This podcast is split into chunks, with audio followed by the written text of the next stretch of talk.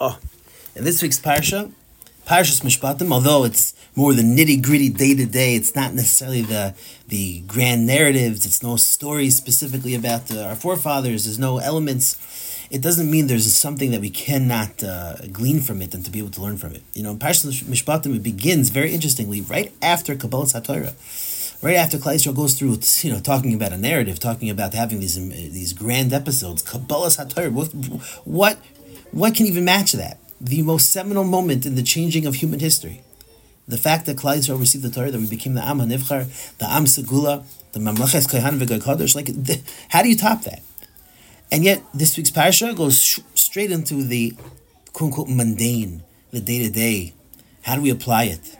That's the challenge of life, isn't it? The challenge of life is that as much as things can be exciting and be fun and can be so overwhelming, but then comes the next challenge of how to actually apply it day to day. But the truth is, there's still, still a lot of beautiful lessons that we could take out from this parsha. I wanted to kind of pull out from actually the first aspect, the first element, the first subject that the Torah begins. The Torah says, Kisikna Eved Ivri, Sheishanim, when you buy an Eved Ivri for six years, he shall work for you for six years.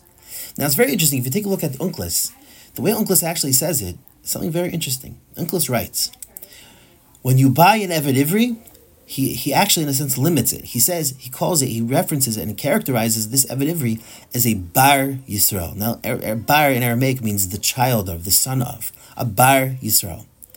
And it's a really interesting question because that means it implies that from halachic element, from halachic standpoint, that the only way to be an Eved is if you're actually born to a Jewish mother. To exclude someone who was not born in the Jewish family, someone who was a ger. And the question is, why would Onkelos limit the the halachic ability for a ger to become an Eved Ivri? I mean, seemingly, uh, you know, everybody, even a, even a ger is considered a Jew. And when you read this, just the simple words of the psukim, it says Eved Ivri. You don't see anything inherently elementary, elementary in there that would limit it specifically only to someone born to a Jewish mother. And yet, Onkelos, which was written b'Ruach Hakodesh, was adding in that element that it's not just someone who's an Eved Ivri, but someone who was born specifically to a Jewish mother. And the question is why? Why would there be such a, a limitation onto who can be an Eved Ivri, who can sell themselves into sla- into slavery to become in the, and to be to be acting in servitude? So my Rebbe Rav Chatzkel Weinfeld says it a beautiful idea. He says like this: If you think about it, you know, someone born to a Jewish family, a Jewish uh, Jewish mother, that comes from that background, they have roots. They have something to go back to. They have a reka mishpachti, they have a family background. And when that element of stability, when a person has that thing that's behind them, as much as yes, when the person becomes an Eved, because what in essence is an Eved? Someone who becomes subservient to something else, that becomes tafel, it becomes literally subsidiary and secondary to something else. You now have a master who tells you what when to wake up, when to go to sleep, what to do day to day. With that challenge of being an Eved, there's also an internal challenge, an internal conflict, which is you may lose yourself. You may lose your self identity. The challenge of being an Eved is losing the sense of self and sense of identity, and specifically also in a grander scheme, the level of moral compass. So many times that we, we can go through life, we, we do many different things in life, that we lose our own sense of what our true values are, of who we are and what we are, and that identity that we should cherish within ourselves. But when a person loses that, they're gone. They're forever. They rely on someone else's external opinions about what they should be doing right or wrong. They judge themselves based off of whether the peer group is doing something, whether people that are more glamorous and more chashiv than me are doing it, and not because inherently and internally within yourself you have that that morality. So this explains naturally why someone who is not born from a Jewish family cannot be serving selling themselves into servitude because they don't have that anchor. They don't have that inherent background that can maintain them and can retain their essence. They don't have something to go back to. And because of that, they run that challenge, they run into that challenge of losing themselves in the process of being a slave.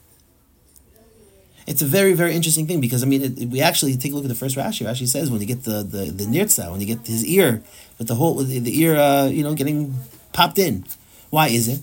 And it's a, even it's even a taina that the the Eved decides he wants to stay with his master, and due to that, he almost in a sense gets punished by having his getting a notch in his ear. And Rashi says why? Because you ha'oizen sheshama that heard God at Har Sinai, you are now being Koine Eved Latzma, you are now taking on a new master for yourself? That's a that's inappropriate. Why is that a complaint upon him?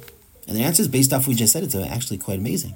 Because now you, the person who has this something to go back to, who has something that you can self identify with, that can maintain you and ground you, and more specifically, within you that has that moral compass. So why would you give that up? Why would you place yourself continuously? It's one thing if you, if some for some reason you got stuck in a financial situation, you can't pay off your debts. So you, in order to pay off your debts, you sell yourself into servitude, which is the context of the slave of slavery, or you stole and you have money to pay back. But to simply decide on your own decision making to choose that, no person should choose that.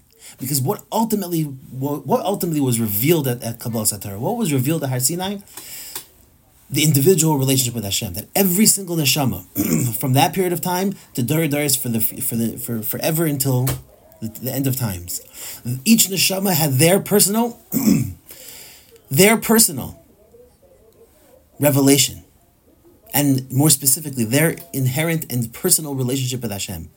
And that, through that inherent personal relationship with Hashem, having that moral compass, having that value system within you, you have no excuse now to rely on somebody else. You have no excuse to say, okay, I have a master that tells me what to do. That's the antithesis. The antithesis of Kabbalah Satar. Kabbalah Satar was Hashem set us up as humans. Hashem set us up as adults. Hashem set us up as now active individuals in, in, in, in the process of morality and bringing the world to a tikkun olam. That's the challenge. That's the challenge. But you know what? We have a day to day. Ultimately, it's not so simple. But for someone who has that background, it's stronger. It's more capable of doing that. So therefore, it's more of a complaint upon him. It's more of a taina against him.